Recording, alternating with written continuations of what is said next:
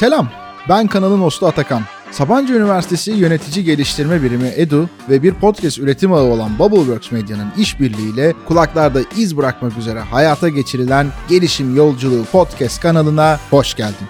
Bu kanalda kariyerleriyle, hayatın çeşitli alanlarındaki aştıkları zorluklarla, eğitimleriyle ve elde ettikleri başarılarla hepimize ilham olan pek çok değerli konuğumuzu ağırlıyoruz. Kanalda 3 farklı serimiz var. Bu bölümde sürekli değişen teknoloji dünyasında değer yaratan konuklarımızla bir araya geldiğimiz yeni teknolojileri kucaklamak serisinden harika bir içerik seni bekliyor. Keyifli dinlemeler.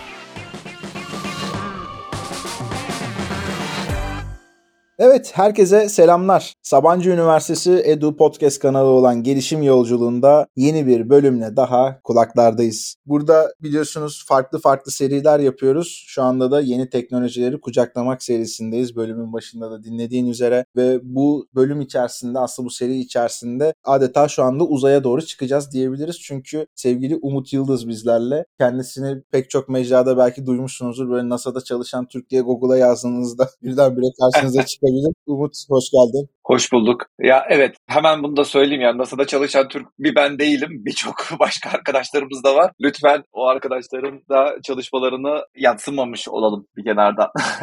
Kesinlikle. Ben şeyden dolayı dedim. Yani gerçekten bu arada öyle çıkıyor. Dediğim gibi bir sürü, yani bir sürü ama başka kişiler de tabii ki çıkıyor da ben bölüm öncesinde arkadaşlarım beni bir kahve içmeye çağırdılar. Dedim ki gelemem. Ya dediler ne yapacaksın? Kayıt falan mı var? Hani tanıyorlar da. Evet dedim bir önemli de kaydımız var. Kiminle? E, yani Umut Yıldız belki tanırsınız falan derken ha NASA'da çalışan Türk dediler daha.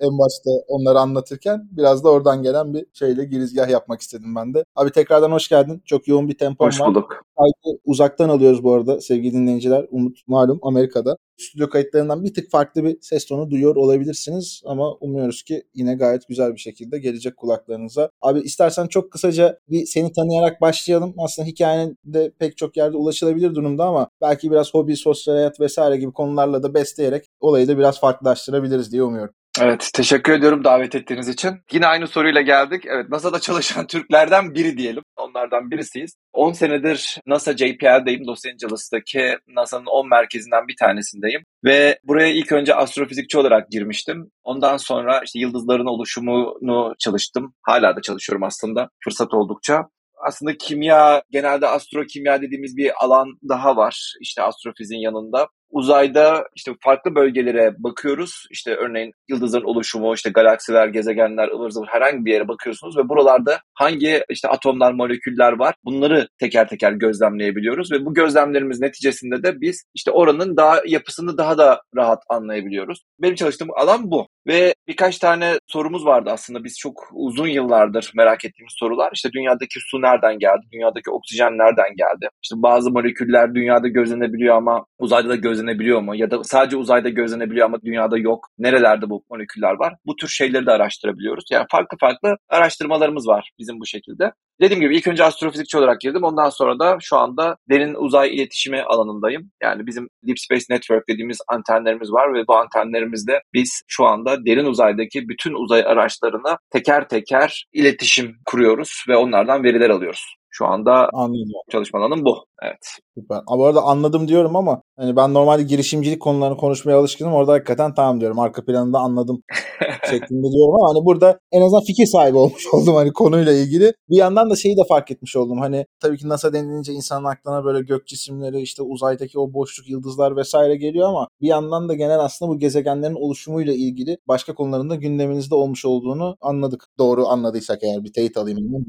Aynen. Hatta şöyle söyleyeyim. Aslında sorularımız çok basit. Şöyle sorular ya biz kendi doğamıza bakıyoruz, çevremize bakıyoruz. Çevremizdeki bir şeylerin nasıl oluştuğunu anlamaya çalışıyoruz. Bunu anlamak için bir şeylerle karşılaştırma yapmamız gerekiyor. Mi? Mantık olarak karşılaştırma yapmamız gerekiyor. Yani şu an podcast'teyiz yani görüntü yok. Elimde iki tane bardak olsa hangisi büyük desem ne yaparsın? Yani senin diğerini görmen gerekiyor. Bir şeyle karşılaştırman gerekiyor. Onun için biz kendi dünyamızı anlayabilmemiz için de başka bir şeyle karşılaştırmamız gerekiyor. Başka gezegenlerle karşılaştırmamız gerekiyor. Ya da kendi yıldızımızı işte güneşimizin gerçekten böyle süper bir yıldız mı yoksa lan sıradan bir tane hasbel kadar yani galaksimizin içerisindeki 400 milyardan bir tanesi mi? Olup olmadığını anlayabilmemiz için diğer yıldızlara bakmamız gerekiyor. Aynı şekilde galaksimizde de yani. Bizim galaksimiz gerçekten çok özel bir galaksi mi? Yoksa gerçekten evrendeki işte 200 milyar ile 2 trilyon galaksi arasındaki galaksilerden sadece bir tanesi mi? Bunları anlayabilmemiz için yani bizim kendimizi anlayabilmemiz için başka şeylere bakmamız gerekiyor. Başka şeylerde bize karşılaştırma fırsatı veriyor ve karşılaştırdığımızda da ha diyoruz tamam ya biz sıradan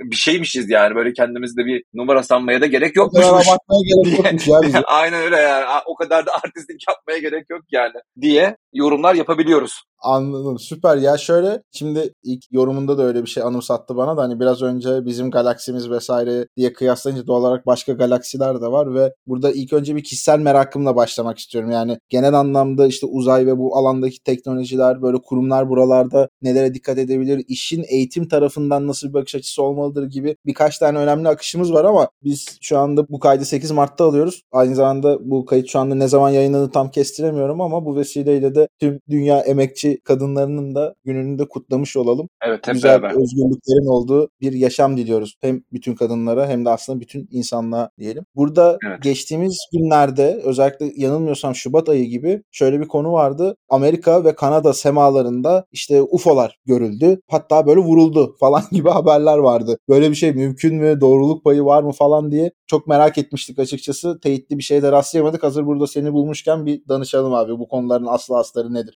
Yani ne diyeyim şimdi bunu size söylersem dermişim. kayıt burada bitiyormuş falan. Tam söylüyormuşum kayıt bitiyormuş falan.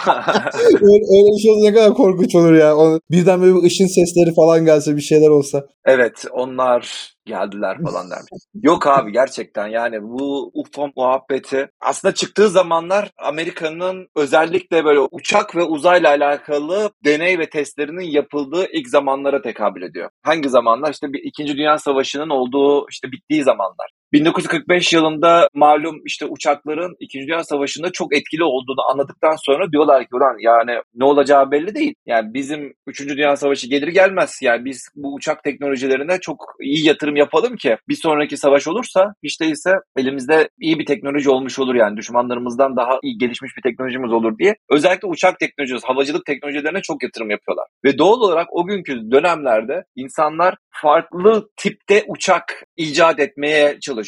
Yani biz bugün o kadar alışmış durumdayız ki iki tane kanatlı uçaklara görmeye. Ama o dönemde hayatın normu bu değildi. Evet yani kuşlar gibi uçmak işte kuşlardan zaten kopyalamışız uçağı yani bir şekilde ama yani belki de en verimli uçuş teknolojisi bu değil diye farklı farklı teknolojiler deneniyordu. İşte yuvarlak işte bizim bugün UFO dediğimiz işte iki tane tabağın arka arkaya konulmuş versiyonu gibi böyle farklı farklı teknolojileri deniyorlar. Başarıyorlar, başaramıyorlar. Ama yani o günler bunların ilk test edildiği dönemlerde. Bugün artık kapitalizm devreye girmiş. Yani ya artık yeterince en verimlisini icat etmişiz. Bundan sonra uçağı farklı bir şekilde yapmanın bir anlamı yok. Moduna geçilmiş. Bundan sonra artık herhalde kişisel uçaklar dediğimiz ya da işte kişisel hava araçları dediğimiz işte küçük iki kişilik, dört kişilik falan böyle işte jetgillerdeki araçlara dönecek. Ama yani o zamanlar çok farklı çeşitli teknolojiler deniyorlar. Denedikleri yerde neresi? Doğal olarak işte kimsenin olmadığı çöller, işte Nevada çölleri, işte New Mexico'daki çöller vesaire vesaire. E doğal olarak orada yaşayan çok az insan var ve oralarda deniyorlar. Zaten askeri bölgeler de var oralarda. E şimdi 1950'ler falan diyelim, 50-60'lar falan diyelim. O sıralarda zaten bir de soğuk savaş ortaya çıkıyor. Sovyetler Birliği bir kenardan işte komünizm daha güzeldir diyor. Amerika diyor ki yok kapitalizm daha güzeldir diyor. İkisi arasında böyle bir tartışmaların olduğu bir dönem. İkisi birbirine düşman ve soğuk bir savaş var. İkisi de teknoloji üretiyor ama teknolojinin varlığını bile göstermek istemiyor ötekisine. Doğal olarak bir şeyler icat ediyorlar, bir şeyleri deniyorlar ve kimseye gösteremiyorlar, göstermiyorlar, söylemiyorlar. E bu dönemde ne oldu işte? 51. bölge muhabbetleri vesaire yani oralarda bu tür teknolojileri deniyorlar. E halk da görüyor bu teknolojileri. Sonra bazıları düşüyor falan yani. Halk da görüyor, gördüklerinde bir anlam veremiyorlar. Bu sefer askeriye soruyorlar ya böyle bir şey testiniz var mı? Askeriye diyemiyor evet ya biz böyle bir teknoloji yaptık falan. Çünkü bu sefer Sovyetler Birliği duyacak. Doğal olarak kimse kimseye söyleyemiyor. Bu teknolojiler bu şekilde test ediliyor, deneniyor. 20 kilometre, 30 kilometrede uçan uçaklar var. Ya o sırada test ediyorlar. Şu anda biliyorsunuz 30 bin fitte 10 kilometrede uçar bütün uçaklarımız. Çünkü hava materyalinin olması yani belli bir optimum derecede olduğu yer orası. Artı işte lift dediğimiz işte kanatların uçuşu sağladığı yer de orası. Doğal olarak o sıralarda 10 kilometrenin üzerinde bir uçak görmeyi kimse beklemiyor. Dediğim gibi daha az hava materyali olunca uçak çalıştıramazsın normal. Ama Amerika uçaklar yapıyor. U-2, Lockheed Martin'in U-2 denilen uçakları falan var. Ve bu uçakları yapıyorlar ve o sıralarda pilotlar bile bir bakıyorlar. Yani benim üzerimde bir tane uçak geçiyor ya. Nasıl olur diyorlar ya böyle bir şey olamaz diyorlar. Ve de çok hızlı geçiyor diyorlar falan. Bu sefer yani çünkü pilotluk eğitimini alırken de zaten sonuçta fizik dersi de alıyorsun ve o zaman diyorlar ya bu kadar yüksekte uçak geçemez. Mantıklı değil diyorlar. Ondan sonra pilotlar bile yukarıda ışıklar falan görünce hemen unidentified flying object.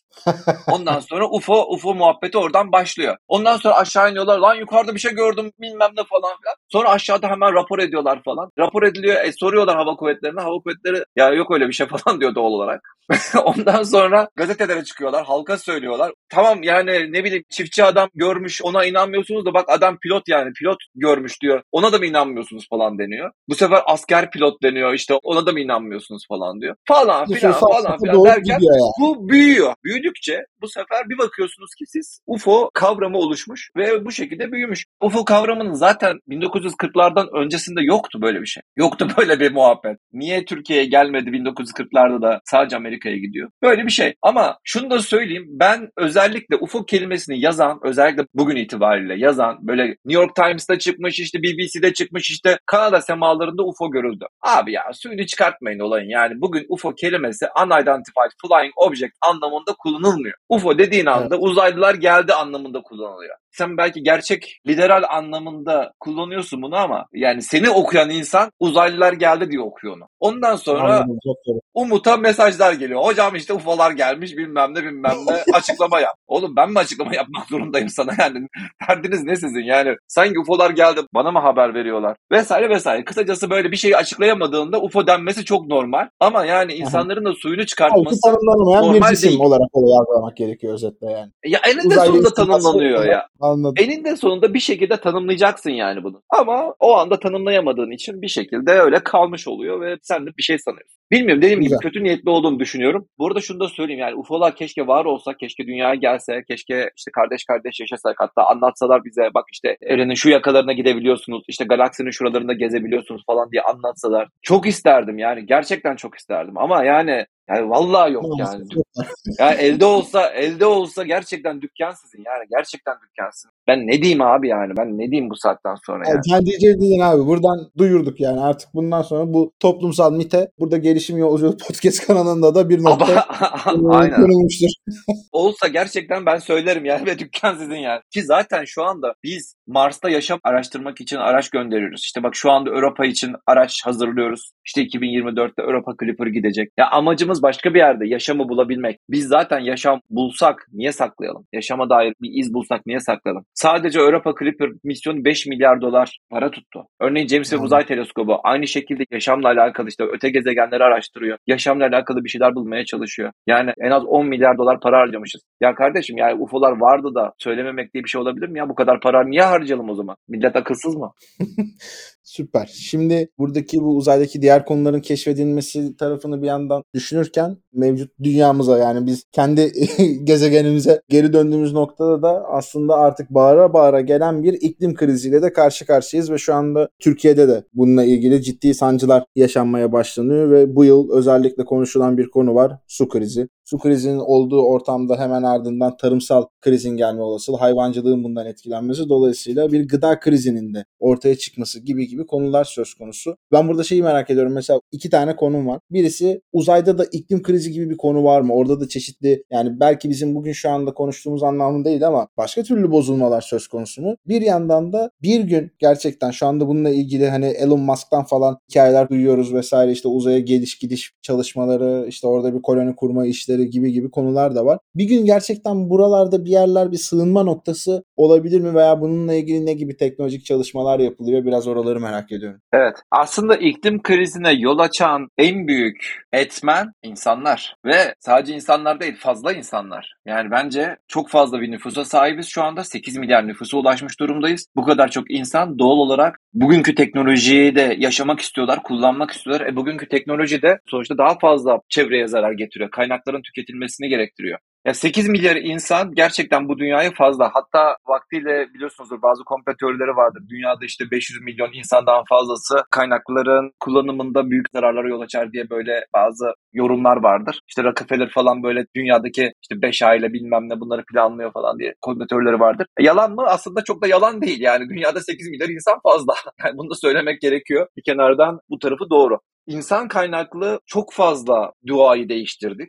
Sürekli karbon emisyonuyla beraber atmosferi değiştiriyoruz. Ve özellikle fabrikalar var. Tamam bir şekilde fabrikalara artık filtreler takılıyor. Bir şekilde korumaya çalışıyorsunuz ama yani senin kendi ülkende yaptığın bazı düzeltmeler başka ülkede yapılmayabiliyor. Örneğin sen çok iyi koruyabiliyorsun ama bu sefer diyor ki örneğin Amerika ya da Çin diyebiliyor ki ya kardeşim benim fabrikaya ihtiyacım var. Ben çevreyi o kadar korumak zorunda değilim diyebilir. Ya da sadece Amerika Çin örneğinde vermek zorunda da değiliz. Başka ülkeler de yapabiliyorlar. Yani kısacası bütün dünya olarak zaten böyle bir iklim kriziyle karşı karşıyayız ve bu kadar çok karbon monoksit ürettiğimizden dolayı bir şekilde hava ısınmaya başlıyor. Atmosfer değiştiriyoruz ve biz bunu yaşıyoruz. Biz bunun şu anda farkındayız da aslında. Ama insanlar iklim krizini çok fazla görmek istemiyorlar. Biz bunu global warming kelimesi kullandığımız için yani küresel ısınma olarak kullandığımız için bazı şehirlerdeki insanlar da soğuk yaşayabiliyorlar. Ya burada kar yağıyor. Hani ısınma nerede falan diyebiliyor. Örneğin vaktiyle Trump bunu demişti yani. Ya kardeşim New York'ta hala kar yağıyor. Bir de küresel ısınmadan bahsediyorlar falan işte. Boston'da örneğin Mayıs ayında kar yağıyor. Ama işte olay o değil. Olay zaten mevsimlerin de bir şekilde değişmesi. Mevsimlerin artık ilkokulda, ortaokulda bir mevsimlere belli bir ayları atamıştık. Ne diyorduk işte?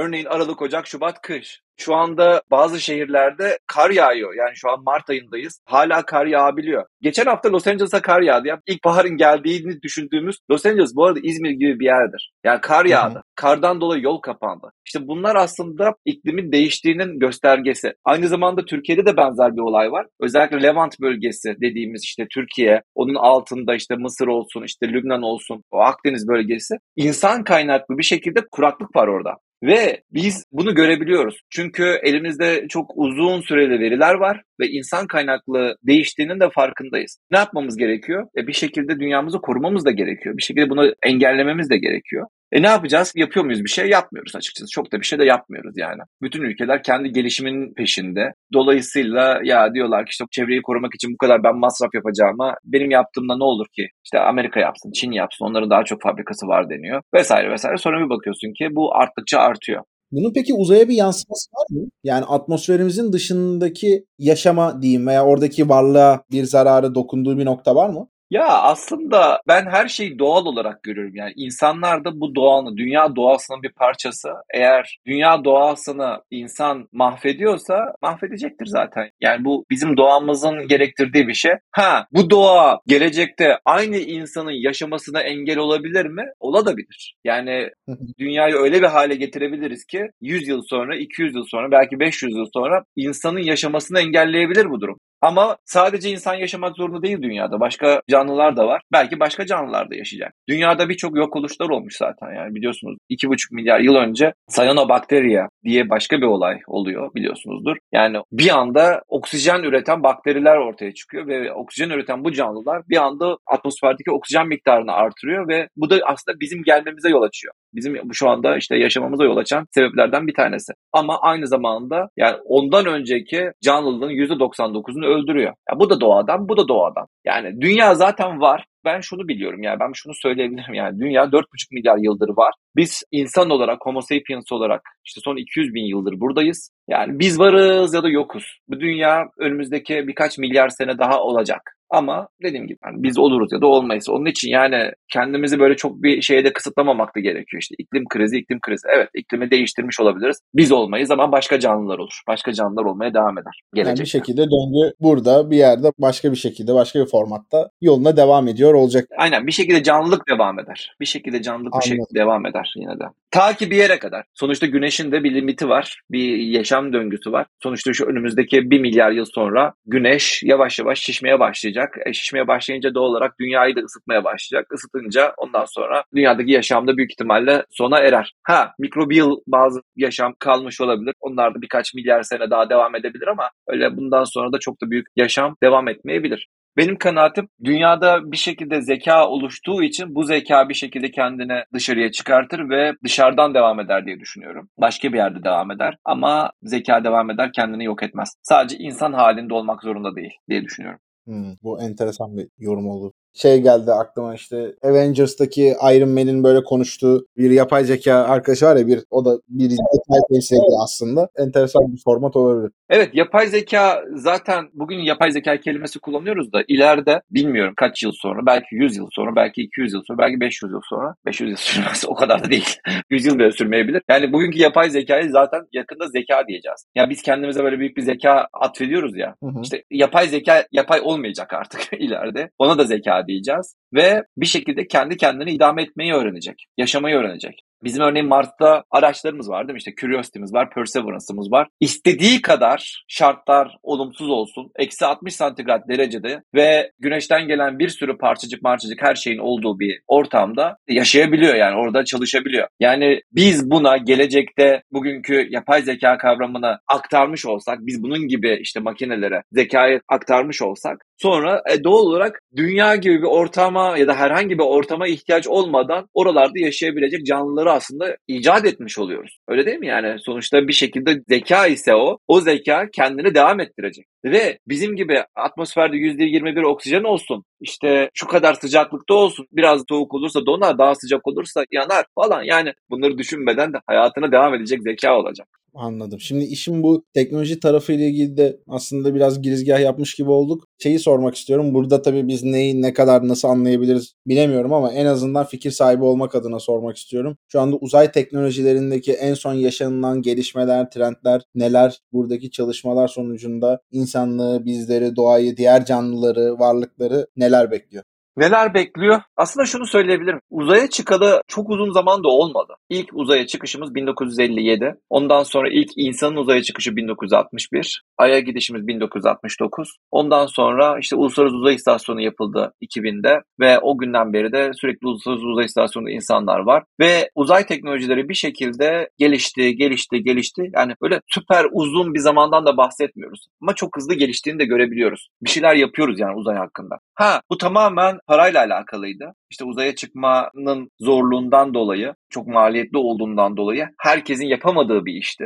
Eğer ki iyi ekonomisi olan bir ülkem varsa işte Sovyetler Birliği, Rusya, Amerika, işte bugün Çin, işte Japonya tarzı işte ülkeler uzaya çıkabilme yetisine ulaştılar. Bu daha yeni yeni böyle özel şirketler seviyesine inmeye başladı. Ve biz şunu biliyoruz. Her şeyi devletten beklememek lazım. Özel şirketler ortaya çıktığından beri bir şeyler daha da ucuzluyor. Çünkü rekabet oluyor. Çünkü bu işten birileri para kazanmak istediği için doğal olarak iyi çalışmak isteyen insanları işe alıyorlar. Öyle devlet memuru olsun gelsin işte burada çalışayım bilmem ne falan filan işi yok yani. İyi bir şekilde iş yapacaksan gel çalış. Yoksa goodbye. Yani bir devlet memuru gibi değil özel şirketler. Ve özel şirketler dolayısıyla para kazanma durumu olduğu için şu an çok ciddi bir uzay şirketi trendi başladı. Öyle mi? Bu genelde yurt dışında mı? Ülkemizde falan var mı örnekleri veya yakın bölgelerde diyeyim? Tabii ki ülkemizde de var, Türkiye'de de var. Türkiye'de Planes var, Hello Space var, Delta V var. Böyle uzay şirketlerimiz artık yavaş yavaş kurulmaya başlandı. Ve ya ben gerçekten bunların çok daha fazla olmasını istiyorum. Sadece Türkiye'de değil dünyada da olsun, her ülkede olsun. Bu aynı şey gibi yani ne kadar çok şirket olursa o kadar çok insana ihtiyaç olacak. E, dolayısıyla o kadar çok yetişmiş insan ortaya çıkacak. Ve bizim uzaya erişimimiz, uzaydan bir şeyler yapıyor olabilmemiz, belki uzaydan para kazanıyor olabilmemiz, belki işte oralara gidip oralardan madencilik yapacağız ya da oralarda yaşayabileceğiz. Ya bunları ortaya çıkartabilmemiz için bu şekilde şirketlerin artması lazım. Ve bu bugün oluyor. Bugün gerçekleşen bir olay. Anladım. Buradaki faaliyet alanları, teknolojiler neler, nereye ulaşılmak isteniyor yani burada? Yani anladığım kadarıyla sonuçta uzaya gitme tamam okey ama hani bunun dışında neler var? Ya uzaya gitme okey ama hala tam olarak okey değil. Evet SpaceX çok ucuzlattı. Uzaya erişimi çok ucuzlattı. Nasıl ucuzlattı? Geri dönüşümlü roketler yaparak ucuzlattı. Eskiden ne oluyordu? İşte bir yerden roketi gönderdikten sonra o roket çöp oluyordu. Yeniden yapman gerekiyordu. Yani çok pahalıya patlayan bir prosesti. Şu anda çok ucuzladı. Eskiye nazaran çok ucuzladı ama daha da ucuzlaması gerekiyor. Yani bir uçağa biniş... Hocam şeyi merak ettim pardon. Ucuzladı dediğin var mı bir rakamsal olarak işte eskiden örnek veriyorum 1,5 milyar dolara mal oluyordu. Şu an 500 milyon dolara mal oluyor gibi bir şey mi yoksa daha büyük bir fark mı var? Ya şöyle söyleyelim. Kilo hesabı yapalım. Yani eskiden kilosunu 500 bin dolara falan çıkartıyorsan şu anda kilosunu belki ya 10 bin 15 bin dolara falan çıkartabiliyorsun. Bunun çok, çok daha ya bunun çok daha ucuza düşmesi gerekiyor. Yani bunun belki kilosunun 100 dolara belki 10 dolara falan düşmesi gerektiği bir zamana gelmemiz gerekiyor ki artık uzaya erişim çok rahatlasın ve insanlar rahatça uzaya erişebilsinler. Bilmiyorum. Benim kanaatim bu çok uzun sürmeyecek gibi düşünüyorum. Yani bizim yaşam dönemimiz içerisinde biz bunu göreceğiz. Büyük ihtimalle göreceğiz. İnsanlar bugün örneğin işte astronot gönderelim işte ilk Türk astronot kim olsun işte nasıl olsun bilmem ne falan filan bir sürü şeyler düşünüyoruz ya. Ya bu muhabbet inanıyorum ki 10 sene sonra çok komik bir hale gelecek. Aynen şey gibi ya ilk uçağa hangi Türk bindi falan sorusunu soruyoruz ya yani. Böyle bu şu anda komik geliyor değil mi yani? İlk uçağa kim bindi? Kim pilot demiyoruz. İlk kim bindi sorusu sormak gibi bir şey yani. Yani bugünkü sorumuz ilk astronot kim olacak? Sanki roketi işte Türkiye yapmış, sanki roketi Türk kullanıyor. Sanki uzaya gittiğinde onu karşılayan uluslararası uzay istasyonu sanki Türkiye yapmış gibi böyle bir algı oluşabilir ama öyle bir şey yok. Yani bu insan normal bir yerden işte bir ulaştırma şirketinden hizmet satın alıyorsun, veriyorsun parasını, uzaya çıkıyorsun. Orada işte uluslararası uzay istasyonunda zaten orada da işte bir hafta kalıyorsun, sonra geri dönüyorsun. Ve dediğim gibi inanıyorum ki 10 sene sonra bu çok normal bir hale gelecek ve bugün böyle ay işte ilk Türk sonra kim oldu muhabbeti var ya komik kaçacak. Gerçekten komik olacak. 10 sene sonra çünkü bilmiyorum sen ben çıkabilir miyiz ama artık çok insan çıkacağını düşünüyorum. Anladım. Süper. Buradaki işin peki teknolojik taraflarıyla ilgili var mı başka verilebilecek örnekler? Yani şöyle mesela işte örnek veriyorum bir lojistik tarafından bahsediyoruz ya şu anda. İşin bir de şu tarafı işte madencilik bu da en konuşulanlardan bir tanesi. Ama işte şu anda örnek veriyorum geliştirilen şöyle bir teknoloji var. Aynı zamanda insanlık için şöyle bir değer de ifade ediyor ve onunla belki bu keşfedilecek bilemiyorum.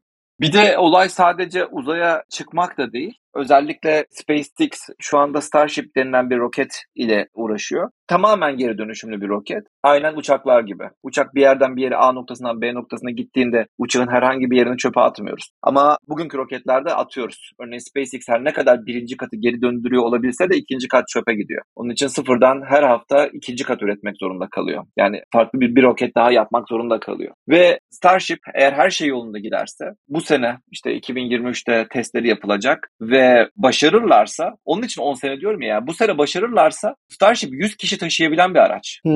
Az buz bir sayı değil ya 100 insan taşıyabilen bir araç yani. Ve bu sene başarırlarsa birkaç senede iyi testleri bestleri falan olsa yani her şey yolunda giderse artık insanları uzaya rahatlıkla çıkartabilecekler. Yani bu kadar yüksek sayıda insanı çıkartabilecekler. Ama sadece uzaya gitmeyecekler bu insanlar. Yani uzaya çıkıp başka bir yere ulaşmak için bunu kullanacaklar. Örneğin ben şimdi İstanbul'dan Los Angeles'a 13 saatte geliyorum. Hı hı. Ama yarına yani spaceportlar oluşmaya başladığında bugün airportlarımız var ya hava alanlarımız. Yarın uzay alanlarımız oluşmaya başladığında her şehirde, her büyük şehirde örneğin uzay alanları kurulacak. İşte İstanbul'da bir tane uzay alanı kurulacak. Artık nereye kurulur bilmiyorum. Belki denizin ortasına kurulur. Kim bilir. Oradan Starship kalkacak yukarıya. İşte uzaya kadar çıkacak. Artık kaç kilometre bilmiyorum. Belki 50 kilometre, 100 kilometre falan. 100 kilometre falan çıkar herhalde. 180-100 kilometre çıkar. Ondan sonra uzay ortamına çıkacak. Ondan sonra yarım saatte hemen Los Angeles'ın üzerine doğru gelecek. Ondan sonra da Los Angeles'tan aşağı inecek. Bitti. Yani ne oldu? Uzaya da çıktın. İstanbul'dan Los Angeles'a da yarım saatte geldim. Yani bu diyorum ya yani gelecekteki olay öyle astronot, astronot falan filan olacak bir olay da değil yani. Herkesin yapabileceği bir olay. Bunu 10 senede görecek miyiz? Umuyorum ki görürüz.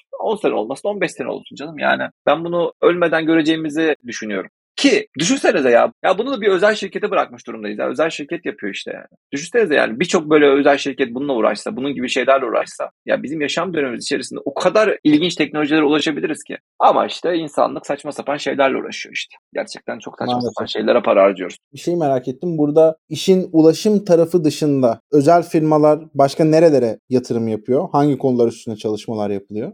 Ya bugün örneğin 5G ile iletişim kuruyoruz. Elimizde akıllı telefonlar ve sürekli bu telefonlarla en hızlı internete ulaşmaya çalışıyoruz. Şehirlerde tamam iyi güzel hoş ama azıcık şehirden çıkınca internet yavaşlayabiliyor. İşte önce 4G oluşuyor ondan sonra 3G kalıyor ondan sonra LTE kalıyor falan vesaire. Yani internet her yerde çekmediği yerleri görebiliyoruz. Yakında örneğin işte şu anda belki Starlink bunu yapmak üzere bir yola çıktı. Ama sadece Starlink olmayacak. Başka şirketler de olacak. Ve biz bütün dünyaya uzaydan interneti sağlayabileceğiz ve hiç açık bir yer kalmayacak böylelikle. Örneğin okyanusun ortasında da olsanız internet çok rahat çekebilecek. Bugün böyle ortamlar yok mu? Elbette ki var. İşte Global Star olsun, Iridium olsun vesaire işte. Bunlarla zaten bunu yapabiliyorsunuz. Ama pahalı, ucuz değil. Gelecekte bu teknolojiler daha çok artacak. IoT teknolojileri dediğimiz Internet of Things ya da işte ne bileyim nesnelerin interneti dediğimiz şeyler uzaydan takip edilmesi daha hızlı olacak. Yani bu şekilde devam edecekler. Bir de sadece dünyadaki kullanımlarının dışında da belki farklı Ay'a ya da işte Mars'a gidişler gerçekleşebilir ve bunlardan da para kazanma durumları olacak özel şirketlerin. Bunları biz görebilecek miyiz emin değilim. Özellikle Mars'a insanların gitmesi, oralarda koloni kurulmasını biz görebilir miyiz onu çok emin değilim. Ama Ay'daki en azından bir araştırma istasyonunun kurulacağı günleri büyük ihtimalle biz görürüz diye düşünüyorum. Aynı Antarktika'daki araştırma istasyonu gibi bir şey kurulur. Ve turistik seyahatler olur mu? Yine turistik seyahatler de olur. Çünkü işte madem araştırma istasyonlarını besleyebilmek için yine dediğim gibi her şeyi devletten beklememek lazım. Özel insanların da fonlarına ihtiyaç olur. Öyle istasyonlar kurulur. Özel turistik seyahatlerde gerçekleşir. Anladım. Peki burada yavaş yavaş bölümün böyle sonuna doğru da yaklaşıyoruz ama orada şunu merak ediyorum. Şu anda işte Türkiye'ye de baktığımızda, dünyaya da baktığımızda pek çok geleneksel alanda veya işte günümüz dünyasının işte dijitalleşmesine doğru yeni yeni kayan işte pek çok büyük holding var. Çok büyük firmalar var. Kenarda belki bankalarında milyarlarca dolarlık bütçeleri olan firmalar var. Bu kurumlardaki liderlerin bu konuya nasıl bir vizyonla yaklaşması gerekiyor? Yani bu şöyle bir şey mi olmalı? Evet işte bir yatırımcılar var bir yerde. İşte çeşitli uzay mühendisleri var veya buradaki mühendislik alanına uygun insanlar var öyle söyleyeyim. Bunlar bir araya geliyorlar ve işte bir sorun tespit edip bunun üstüne ARGE odaklı çalışmalar yapmaya başlıyorlar gibi örnekler var. Bunun haricinde de işte bir holdingin aynı zamanda bir uzay odaklı bir şirketi olduğunu gördüğümüz senaryolar var mı? Varsa bunlar nasıl olmalı? Dediğim gibi buradaki kurumların liderleri olaya nasıl bir vizyonla yaklaşmalı yoksa yok yok bu herkesin işi değil gibi bir durum mu var?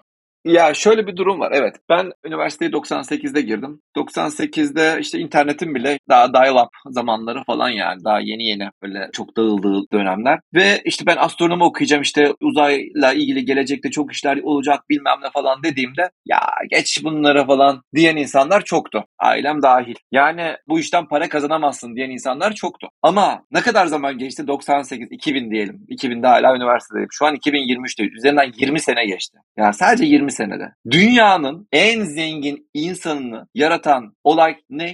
SpaceX. Uzaya yaptığı yatırım.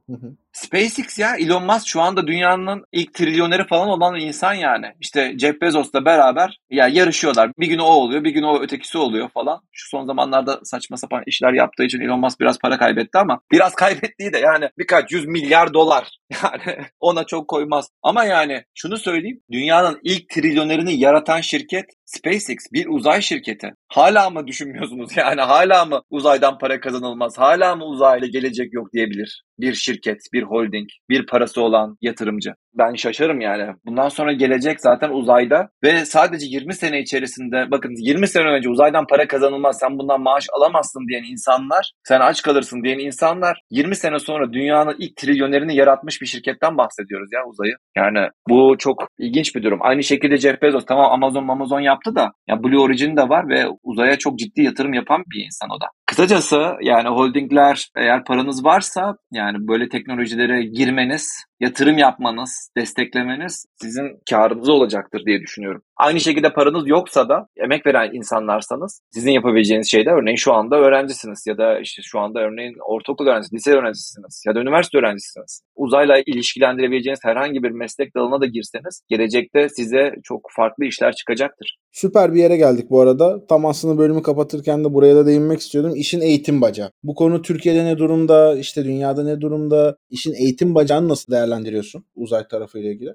İşin eğitim tarafı Türkiye'de hala uzayla ilgili mesleklere öyle süper destek verildiğini söyleyemem. Tabii uzay dediğimiz şey illaki astronomi bölümü ya da işte uzay mühendisliği bölümü an, an, anında da söylemiyorum. Farklı meslek gruplarına girebilirsiniz. İşte mekanik mühendisliğine girebilirsiniz, bilgisayar mühendisliğine girebilirsiniz ama uzayla ilgili iş yaparsınız. Çok farklı işler üretebiliyorsunuz. Çok farklı işleri uzayla ilişkilendirebiliyorsunuz. Onun için benim önerim bugünkü gençlere bir şey yapıyorsanız, bir meslek düşündüyseniz uzayla ilişkilendirin. Şimdiden uzayla ilişkilendirin. Bir de öteki düşündüğüm şey de yani bugün herhangi bir üniversite bölümüne gittiğinizde birçok insan o okuduğu bölümün işini yapmıyor zaten. Onun için kendinizi böyle üniversite bölümüyle böyle sanki nikahlanmış asla ben buradan ayrılamam bilmem ne falan filan diye düşünmemek de lazım. Önümüzde bir tane üniversite sınavı var. Tamam. Ben güzel bir eğitim alayım. Yapmam gereken ne benim? Şu anda bu. Tamam. Öğrenmem gereken ne? Bu. Ama öğrenmenin yanında deneyim de kazanmanız gerekiyor. O deneyimi kazanın. Üniversite ortamında o deneyimi kazanın ve en iyi şekilde hem eğitiminizi alın hem deneyiminizi alın. O işi yaparsınız, yapmazsınız. Çünkü gelecekte o kadar farklı meslekler oluşacak ki bizim şu anda düşünemediğimiz, gerçekten ben düşünemiyorum yani 50 yıl sonrasının ne olacağını gerçekten düşünemiyorum, öngöremiyorum. Ve 50 yıl sonra bugünkü çocuklar yaşayacaklar. Ve inanıyorum ki bugünkü yapılan mesleklerin çoğu zaten yok olacak ve belki de girdiği meslek yerine başka bir mesleğe değiştirmek zorunda kalacak. Onun için yani rahat davranmalarını öneriyorum bugünkü çocuklara ve ellerinde ne varsa onu en iyi şekilde yapmalarını öneriyorum. Valla süper çok teşekkür ediyoruz. Tam böyle bölümün sonunda da güzel aslında bir tavsiyeyle de kapatmış olduk. Gerçekten de son derece sık rastladığımız bir durum. Ben de öyle birisiyim bu arada. İşte İTÜ'den cevher hazırlama mühendisliği gibi madencilikle ilişkili bir yerden mezunum. O zaman da bazı hocalarımız vardı. Bunu bakın uzay madenciliğiyle ilişkilendirerek işte şöyle şöyle konular olabilir vesaire diye ama benim ilgim merakı başka yönlereydi. Bu taraflara doğru işte yeni medyaya, girişimciliğe doğru kaydım. Başka arkadaşlarım da var. İşte çok alakasız daha teknik veya daha eşit ağırlık tabanlı bölümlerde de okuyup tam böyle zıttı alanlara doğru gitmiş kişiler. Bir şekilde demek ki buralara bir ilgi varsa okunan bölümden de bağımsız olarak insanlar kendilerini yetiştirebilir. Lisansla, yüksek lisansla, doktorayla bunu daha da akademik bir tarafta da eşleştirebilir gibi birkaç bir ekleme yapmak istedim ben de. Aynen aynen. Deneyim kazandın. O deneyim sana yardımcı olmadı mı? Tanıştığın insanlar, insanlarla nasıl iletişim kurabileceğin, işte örneğin girişimciliğin nasıl yapılabileceğini düşünmen, bulabilmen, tanıştığın insanlardan aldığın bu deneyimler vesaire bunların hepsini topladığında zaten şu anki yaptığın işi yapıyorsun. Ki bu da değişecektir belki de gelecekte. Ya kimse hiçbir mesleğine nikahlı değil. Lütfen böyle ay ben bunu okudum illa bu mesleği yapacağım diye de bakmayın olaya. Yok böyle bir şey. Nikahlı olsa bile ayrılabilir ya. İşte tam da bunu diyorum zaten yani. Bunu düşünmeyin zaten. Evet. Valla hocam ağzına sağlık. Çok teşekkür ederim. İyi ki geldin. Ben Burada günümüz dünyası ile ilgili bir şeyler konuşuyoruz. Daha doğrusu günümüz dünyası da yanlış oluyor belki. Doğrudan içerisinde bulunduğumuz bu yapıyla ilgili biraz böyle başka ufuklara doğru çıkmış olduk. Çok teşekkür ediyorum. Ağzına sağlık. Ben teşekkür ederim. Sizlere de başarılar dilerim. Sizlere de teşekkür ediyoruz sevgili dinleyicilerimiz. Gelecek bölümde yeniden görüşünceye dek kendinize sağlıkla, merakla, yenilikle bakın ve belki de böyle bir başınızı gökyüzüne doğru kaldırıp acaba hayatımda ne gibi fırsatlar var, yok, neyi nasıl değerlendirebilirim diye de belki biraz düşünüp bir sonraki bölümde o şekilde buluşuruz. Görüşmek üzere. Sevgiler.